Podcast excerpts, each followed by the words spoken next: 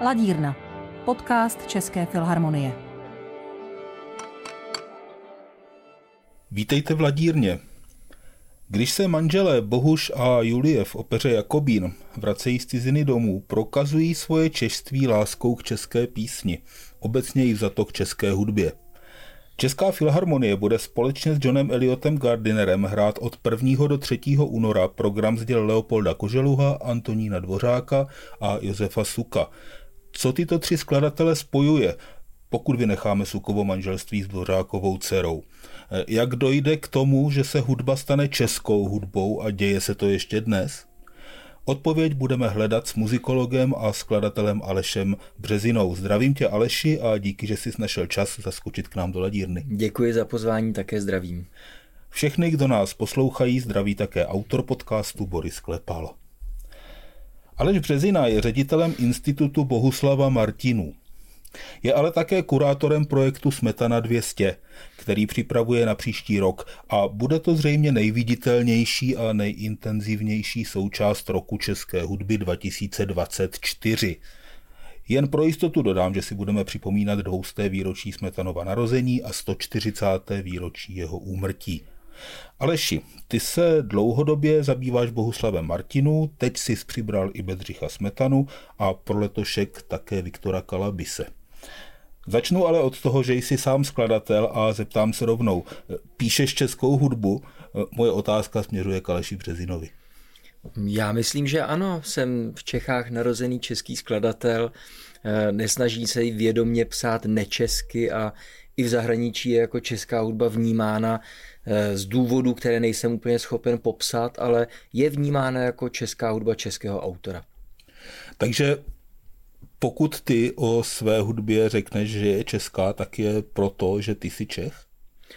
Protože vzniká v České republice, já jsem Čech a to jsou ty vnějškové eh, aspekty a ty, řekněme, vnitřnější by mohly být, že jsem vyrostl v tradici české klasické hudby, takže přece jenom člověk je tím, co poslouchal od dětství, velice silně ovlivněn. Že to myslím, že tam také mohlo hrát nějakou roli.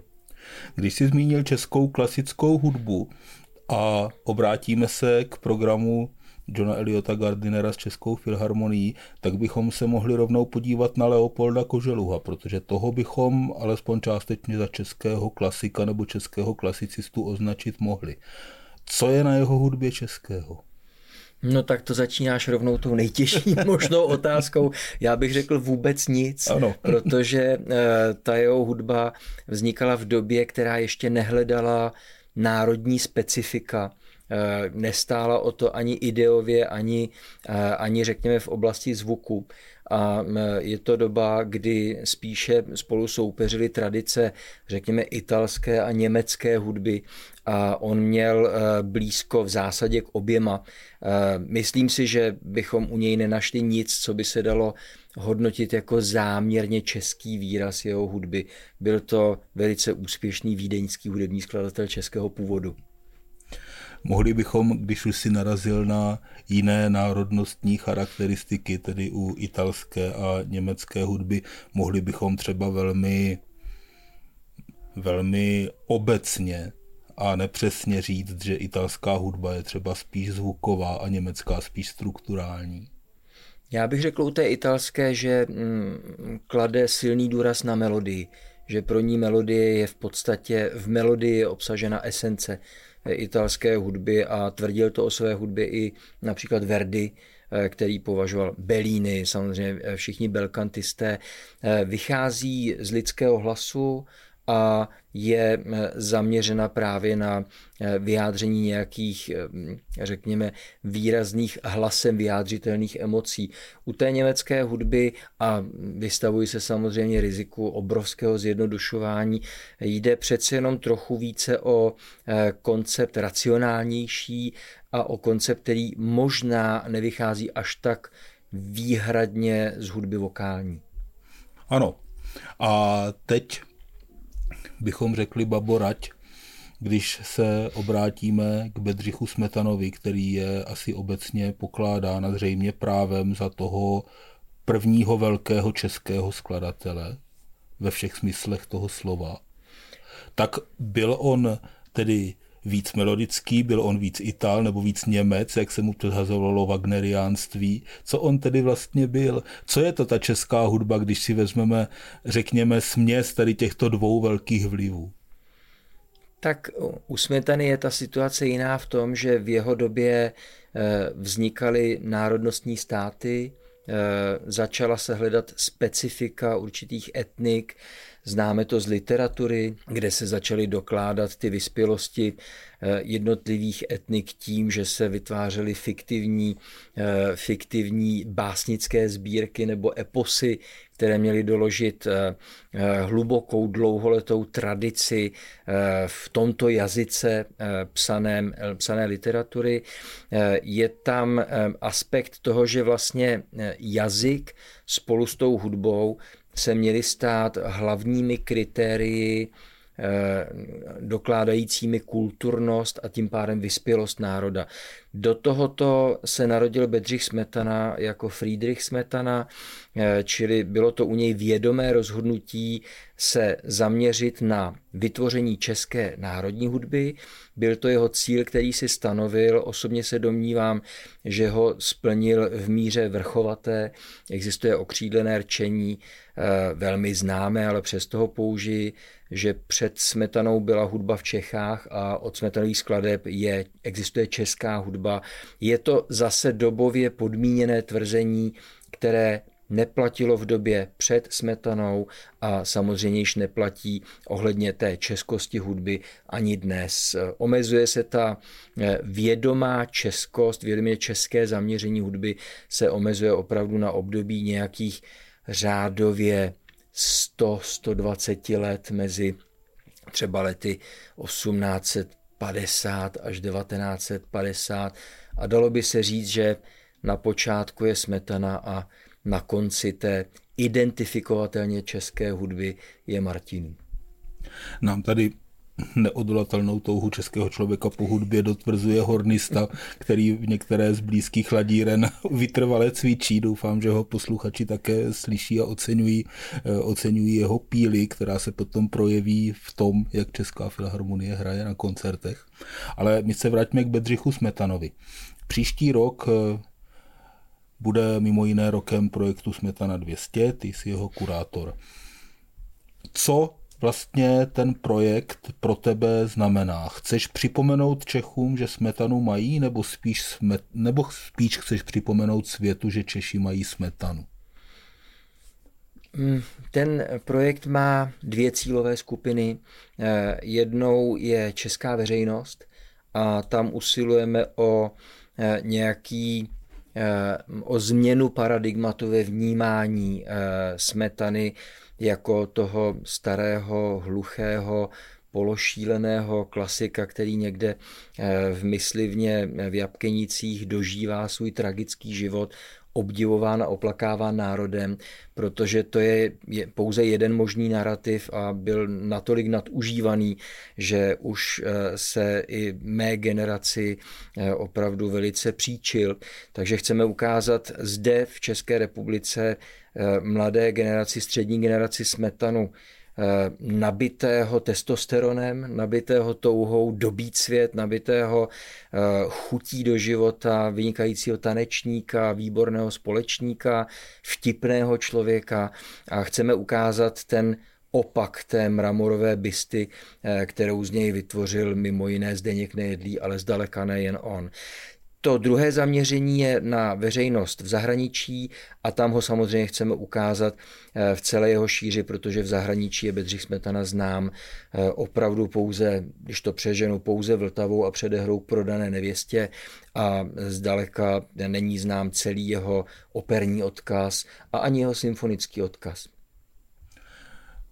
Musím říct, že mě vlastně u Smetany vždycky trošku vrtalo hlavou, proč se vlastně ty jeho opery ve světě nikdy neprosadily, kromě prodané nevěsty, která je i v Čechách nebo u nás nejoblíbenější a nejhranější, ale za Smetanova života se to nepodařilo s Daliborem, nepodařilo se to s Libuší, to, je, to má asi jiné důvody, ale nepodařilo se to ani z díly na libreta Elišky Krásnohorské a to třeba dvě vdovy nebo Dalibora se pokoušel prosadit i Gustav Mahler a asi renomovanější jméno na to nemohlo vůbec být. Jak je to možné, že se to líbí jenom nám? Já bych neřekl, že se to líbí jenom nám. Opera je nejdražší eh, výtvor, jaký lze eh, uvést v život. Jakoukoliv komorní skladbu eh, si zahrají dva přátelé, kteří spolu cvičí, dokonce i symfonický orchestr je levnější záležitostí než nastudování opery, kde je nutno eh, získat pěvce, je nutno to nastudovat s velkým sborem, s operním orchestrem. Operní domy prostě fungují jinak, fungují i velmi konzervativně. Já bych řekl, že tam hrály roli různé aspekty. Eh, jednak to byl politický vývoj. Smetana měl mm, velice dobře nakročeno k tomu, aby jeho hudba začala být široce uznávána, řekněme na přelomu 19. a 20. století. Mám tím na mysli zejména takový ten legendární zájezd Národního divadla na tu výstavu do Vídně, kde prodaná nevěsta ohromila publikum a tam odsaď se eh, rozběhla do světa.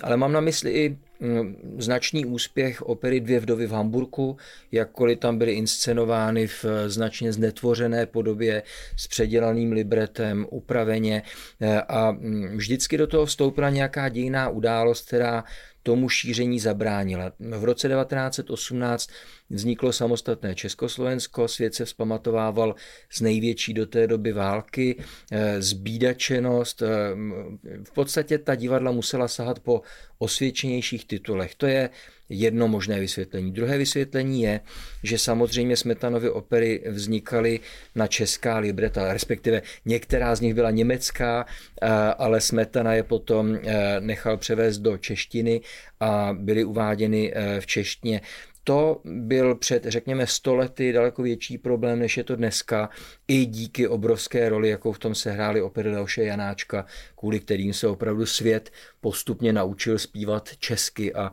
dnes už dokonce interpreti to i vyhledávají a čeština jim přijde zpěvná. To bych řekl, že je druhý důvod. Třetí důvod je, v některých eh, situacích jsou ta libreta, eh, řekněme, mezinárodně eh, obtížně prosaditelná. Například eh, opera Braniboři v Čechách asi nikdy v Německu nebude velkým hitem, protože tam Němci prostě nejsou líčeni eh, v takovém světle, v jakém by se sami rádi viděli a tím pádem eh, by se muselo asi to libreto nějakým způsobem přepsat, což samozřejmě nejde. Takže já myslím, že na mm, své objevení čekají zejména takové opery, jako jsou právě Dvě vdovy, jako je Hubička, jako je Tajemství, Dalibor samozřejmě. To jsou opery, které eh, se dočkají, ale bude k tomu zapotřebí ještě dlouhého hledání režijního přístupu. Myslím si, že třeba ten, eh, který zvolila frankfurtská opera k Daliborovi před několika lety, nebyl úplně šťastný a že tato míra aktualizace už je zahranou toho, co ta hudba může unést. Co se týká toho slavného výletu do Vídně, který si zmínil, nebo toho zájezdu opery Národního divadla tehdejší, tak eh, tam je taková docela pozoruhodná věc, že dnes se hodně mluví o tom, když se na to přijde řeč, eh, že tam uspěla prodaná nevěsta, která skutečně potom začala být mezinárodně hraným titulem a řada Němců ji dodnes pokládá skoro za svou. Ale On se tam měl rozletět do světa dvořák. Ono se tam jelo s Dimitriem a to měla být ta opera, která tam měla prorazit. A prodané se tak všichni smáli, že to je taková ta česká hloupost v koženkách. No, tak to je ten problém toho, jak se sami chceme vidět, že e, máme problém s tím pochopit, že mm, napsat skvostnou komickou operu, jednu ze tří nejlepších e, v operním repertoáru e, 19. století, že je to výkon, který je srovnatelný s tím, když člověk napíše velkou, velkou dramatickou fresku a je v tom i kousek toho mindráku, který jsme měli vůči, vůči Německu, kde prostě existovaly ty velké mýty, které opěvovaly to národní dědictví. Je v tom jaký, jakási i nepřiznaná touha tím opovrhovaným Wagnerem přece jenom eh, nějakým způsobem vytvořit nějakou, nějaký český pandán k tomu a uspět nikoli mm, na poli té, řekněme, frašky nebo veselohry, ale uspět na poli toho opravdového velkého umění. V tom třeba si myslím, že je Smetana světový, že eh, opravdu značná část jeho oper jsou neskutečně vtipné, veselé opery, kde to jiskří hudbou i textem. V tom bych eh, souhlasil a je na řadě těch věcí vidět, že Smetana se vlastně s řadou společenských věcí, které nebyly úplně jednoduché, tak úplně nemazal a zároveň je ale viděl, řekl bych, takovým poměrně laskavým způsobem. Ten humor nikdy není zlý de facto. Já si myslím, že například postava Vaška v prodané nevěstě, že to je, že to je někdo, kdo nakonec vlastně eh, je vnímán jako, jako postava, kterou můžeme pochopit. Není to postava zesměšněná, není to někdo, kdo by Eh, jehož zesměšněním bychom se my všichni cítili líp, ale je to postava, která eh, také dokáže vyjádřit city. Já si myslím, že jedna z nejkrásnějších milostných árí v prodané nevěstě eh, patří právě Vaškovi a je tam vidět, že je to člověk, který sice zadrhává, má řekněme nějaký handicap nebo něco, co je za handicap považováno, ale vyjadřuje úplně stejně vřelé city jako ty hlavní postavy té opery. A na druhé straně Mařenka, když se ho pokouší odradit od svatby se sebou samotnou, tak se k němu tedy zrovna hezky nechová a přitom uvažovat o Mařence jako o negativní postavě, to by asi sotva někoho napadlo. Mně to teda rozhodně nenapadlo. Já taky o ní neuvažuji jako o negativní postavě, nicméně, když na věc přijde, tak to prostě úplně čisté taky není. Není, no. Tam je hlavně krásné to, eh, a co si myslím, že je taky velkou výhodou pro dané nevěsty eh, vůči ostatním smetanovým operám, to libreto je napsané neuvěřitelně dobře. To je prostě velice krásný jazyk, velice krásné dramatické situace a je to věc, která se Smetanovi psala takřka sama. Jo, takže dneska vlastně, když přemýšlíme o prodané nevěstě, tak nepřemýšlíme pouze o těch melodiích, ale některé ty obraty, slovní obraty z prodané nevěsty doslova zlidověly. A myslím si, že tam se setkal genius Sabinův s géniem, s géniem Smetanovým. Já naprosto souhlasím a hodně souhlasím s těmi dobře vystavěnými dramatickými situacemi, což si myslím, že je ohromná přednost i Elišky Krásnohorské.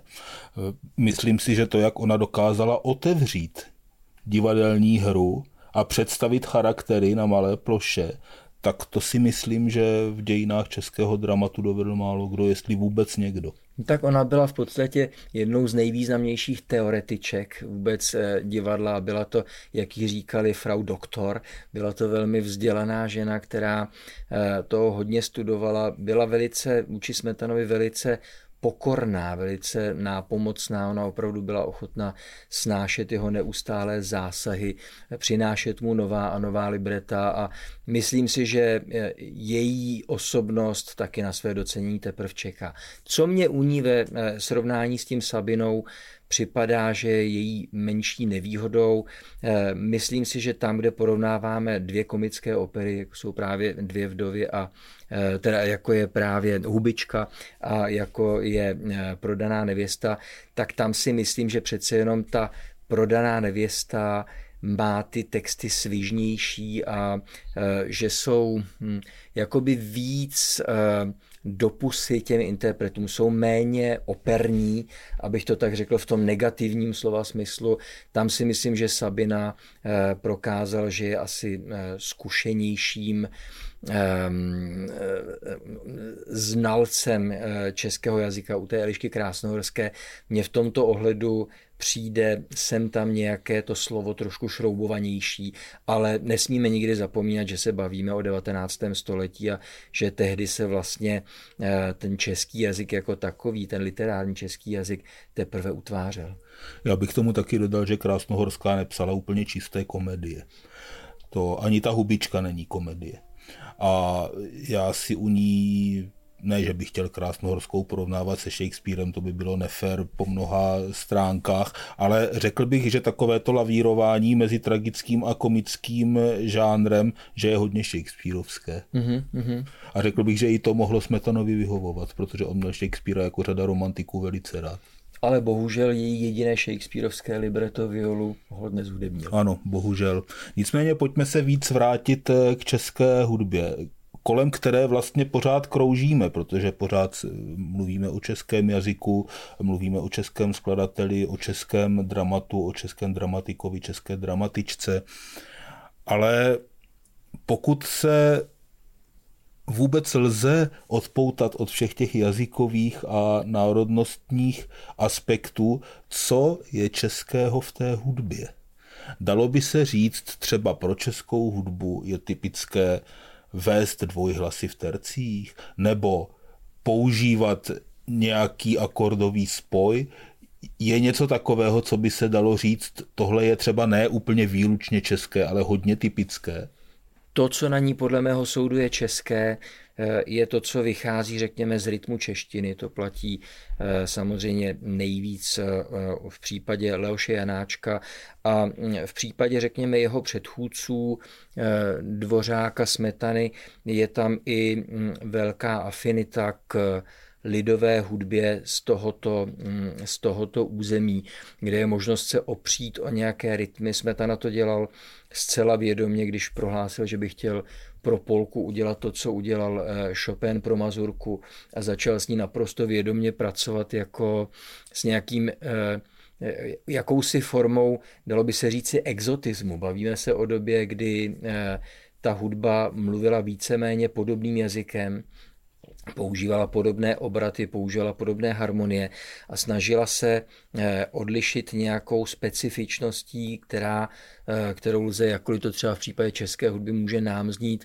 eh, nepatřičně, která je jakýmsi exotismem. Prostě ta hudba splňuje to, co se očekává od středoevropské hudby té doby, plus se vyznačuje něčím specifickým a to je právě ta návaznost ve Smetanově případě zejména na tu polku nebo eh, na ten zákolanský, prostě na ty tance, které tam používá víceméně pořád Janáček s těmi písněmi lidovými, ať už opravdovými nebo těmi, které, které vytvořil sám. Eh, Dvořák se svým širším záběrem, který to rozšířil dokonce až na ukrajinské, ukrajinské eh, tance a písně. Čili to bych řekl, že je tím, co by se dalo označit za speciální zvuk nebo barvu české hudby té doby, ale znovu zdůrazně předtím ani potom už to neplatí, nebo rozhodně to neplatí v té míře. Já bych řekl, že nejenom česká hudba, ale vůbec možná lidová hudba byla pro romantiky vlastně takový exotismus, protože tou nízkou takzvaně kulturou se vlastně nikdo vážně nezabýval. On to byl vlastně dlouhý proces vůbec dostat do opery, řekněme, lidové vrstvy a mluvit o nich vážně. Je to tak a opět máme paralelu s literaturou, kdy vlastně ještě před hudbou se začali sběratelé pohádek, sběratelé lidových pověstí zabírat těmi texty a původně vlastně sbírali třeba i v případě písní jenom texty. Teprve daleko později se začínali dělat zápisy těch melodí. Takže je tam nějaká ta snaha vytvořit ně, nějaký koridor, který by definoval to naše území tak, abychom o tom mohli tvrdit, že je naše. Šlo tam určitě o vymezení se vůči světu. Bedřich Smetana, jak o něm mluvíme, tak také poněkud zhruba, ale zřejmě můžeme říct, že u něj je ten začátek české hudby v kontextu hudby vážné nebo klasické, kterou se tady primárně zabýváme. Ale dalo by se říct, že u někoho je ten konec, protože dnešní čeští skladatelé, ať už si to ty, ať je to třeba Martin Smolka, Miroslav Srnka, Ondřej Adámek, Krištof Mařatka, když budu eh, jmenovat ta nejznámější jména, tak tam se těžko dá mluvit o něčem specificky českém, alespoň tam nic takového není úplně zřetelně přítomné, nebo jen málo kdy a zase spíš možná jako exotismus, jako zmínka třeba o něčem lidovém. Kdy to skončilo, kdy přestali češ, kdy, ne, kdy čeští skladatelé začali být českými, což řekněme začalo tím smetanou, ale kdy čeští skladatelé přestali být českými skladateli. Krátce bych jenom řekl, kdy začaly. Já si osobně myslím, a ještě jsem si speciálně před dnešním natáčením pustil Škroupova dráteníka, což je opera z roku 1825, nebo Zingspiel z roku 1825, čili poměrně krátce předtím, než začal Smetana eh, tvořit rok po jeho narození. A je to opravdu rozkošná italská opera, ve které není českého vůbec nic. V předehře se nevyskytne ani ta pozdější, eh, pozdější hymna eh, Československa, respektive České republiky.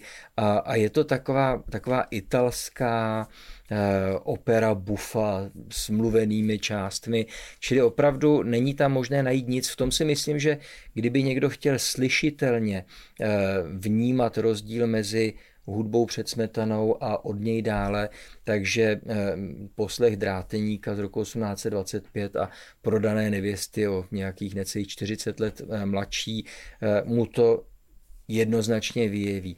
Já ten konec té slyšitelně české hudby vnímám eh, někde okolo úmrtí Bouslava Martinů.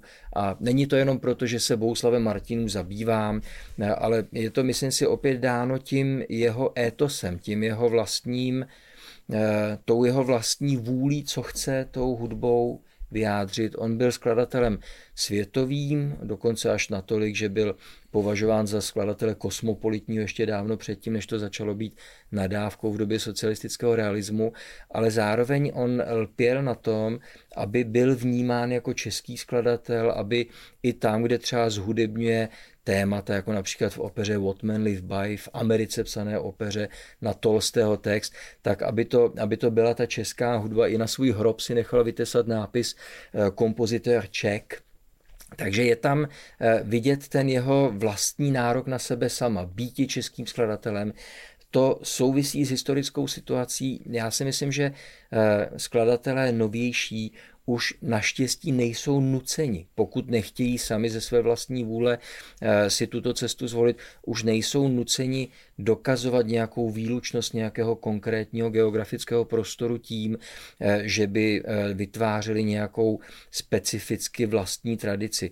A mně připadá úplně symptomatické, jak jsou dnešní soudobí čeští skladatelé ovlivněni tím, kde, kdy, jak studovali. Pavel Novák Zeme, který studoval ve Francii a v Anglii, eh, Mirek Srnka, který je silně ovlivněn Eh, svým francouzským hudebním vzděláním, totéž Ondřej Adámek, eh, jiní skladatelé, kteří působili zejména v Německu, tak jsou daleko víc ovlivněni vlastně tím, co se v té konkrétní době, jaká skladatelská škola nebo jaké skladatelské školy se tam objevují, než tím, jestli oni zrovna pochází z České republiky nebo nepochází. Čili nevylučuji, že se někdy v budoucnu objeví zase eh, širší proud, který bude usilovat o Eh, výrazněji postižitelné češství v té hudbě, ale trošku se obávám, že pokud by to nastalo, tak by to nastalo v době, která by politicky nebyla příliš příznivá.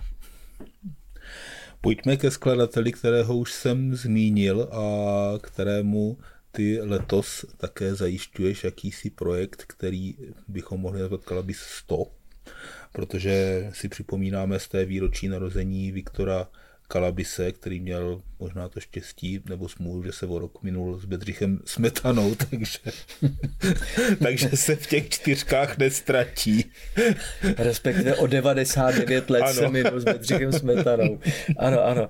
No Viktor Kalabis je eh, skladatel, kterého jsem poznal eh, nejprve jako organizátora hudebního života. On mne eh, navštívil, když jsem ještě působil v nadaci Paula Zachra v Bazilii a připravoval jsem tam svoji dizertaci na téma Bouslava Martinů a tam mne oslovil, jestli bych nechtěl založit pro eh, nadaci Bouslava Martinů, které tehdy šéfoval, jestli bych pro ní nechtěl založit eh, institut Bouslava Martinů, kterému se tehdy říkalo ještě Centrum Bouslava Martinů, nebo studijní centrum.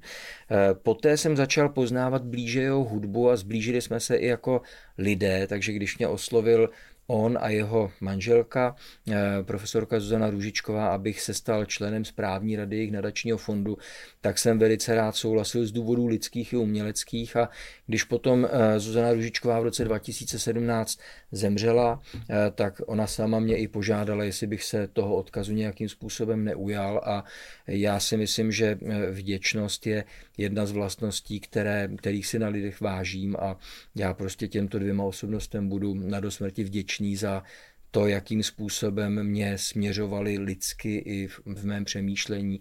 No a pak se samozřejmě nabízelo, co může člověk pro skladatele udělat jednoduššího, než se zaměřit na připomenutí z tého výročí narození, protože tam existuje jakási, jakýsi konsenzus, že to je nějaké datum, eh, ke kterému se organizátoři rádi vztahují. Pro interprety je to zajímavé, dá se okolo toho udělat nějaký rozruch, takže proto jsme vymysleli projekt Kalabis 100, vyhlásili jsme, eh, že aby se lidé hlásili a jsem moc rád, že během tohoto roku zazní takřka polovina Kalabisova díla na českých a zahraničních pódích. Jak bylo obtížné když řeknu hloupě, vnutit se interpretům, hrají to rádi, nebo to dá práci je přesvědčit, aby se tomu věnovali? Ti, co se sami přihlásili, to dělají rádi. A jinak jsme nikoho nepřemlouvali, protože si myslím, že eh, to nemá smysl. Jako ne, nemá smysl, aby eh, interpret hrál hudbu, za kterou si nestojí. To potom je lepší, ať ji nehraje vůbec. Čili my jsme oslovili pouze eh, obecně, neoslovali jsme konkrétní hudebníky, neříkali jsme, co kdyby si zahrál tuto sonátu pro housle a čembalo, ale jenom jsme vypsali obecně výzvu, že ti, kdo mají zájem se věnovat tvorbě Viktora Kalabise, mohou zažádat o jistou finanční podporu a přihlásilo se nám opravdu nějakých 40 zájemců a eh, z toho jsme se stavili vlastně celoročně takový zajímavý kalabisovský rok. A když se opět přes Viktora Kalabise vrátím k našemu hlavnímu tématu, jímž je česká hudba, co to vlastně znamená pracovat pro českou hudbu dnes? Znamená to rozšiřovat povědomí o tom, že vzniká v určitém geografickém kontextu, v nějaké politické situaci, že vzniká mezi určitými lidmi na určitých školách, když jsme tady mluvili třeba o francouzském školství. Co to tedy znamená? Hmm, já si myslím, že eh, pracovat pro českou hudbu je velké štěstí, protože je poměrně málo oborů, ve kterých by člověk mohl působit zde a být eh, napojen na, na, na světový Eh, vývoj na světové trendy, ale česká hudba je něco tak nesmírně populárního. Já často eh, a rád říkám větu, kterou říká i Jiří Nekvasil, šéf opery v Ostravě, který říká, že existuje v podstatě pět operních okruhů, které jsou celosvětově hrané a to je opera italská, francouzská, německá, ruská a česká. Tam ta česká je samozřejmě daleko nejmenší ohledně počtu obyvatel, ale zdaleka ne nejmenší tím repertoárem. A v tomhle ohledu si myslím, že když člověk chce žít a pracovat tady a současně eh, být eh, v kontaktu se světovým děním, tak existuje málo tak dobrých témat jako právě česká hudba. Nevím, jestli například být jaderným fyzikem eh, je úplně až takový, takové terno, nebo jestli věnovat se nějakým drahým výzkumům kosm, kosmu, jestli se taková věc dá ve špičkové kvalitě provádět odsud, ale propagace české hudby a výzkum české hudby se odsud dá dělat výborně, takže v tomto ohledu mám radost, že jsem si takovýhle obor kdysi dávno vybral. I z toho důvodu, že bez ohledu na to, jestli té hudbě říkáme, že je česká nebo není česká v tom širším či užším slova smyslu, eh, ta míra hudebnosti eh, lidí z českých zemí je mimořádná. Je i mimořádný vztah eh, k kultuře. Například Mahan Esfahani, iránsko-americký čembalista, když jsem se ho ptal, proč se přestěhoval do Prahy, eh, předtím bydlel v Londýně, tak řekl, protože ještě nikdy v životě nebyl v zemi, kde by takřka všichni lidi věděli, co je to čembalo a vážili si toho, že někdo je, že někdo je interpretem vážné hudby.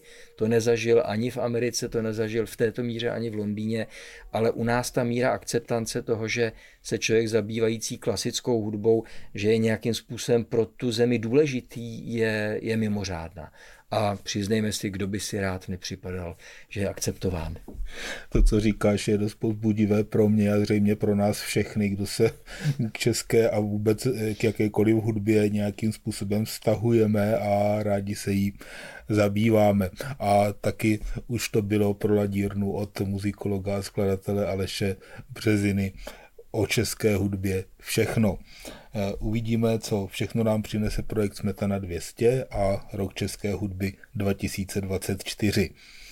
Ladírna končí, těšíme se na shledanou na koncertech 1., 2. a 3. února v Rudolfínu. Česká filharmonie pod vedením Johna Eliota Gardinera bude hrát hned dvě symfonie číslo 5 první G-moll od Leopolda Koželuha a druhou F-dur od Antonína Dvořáka.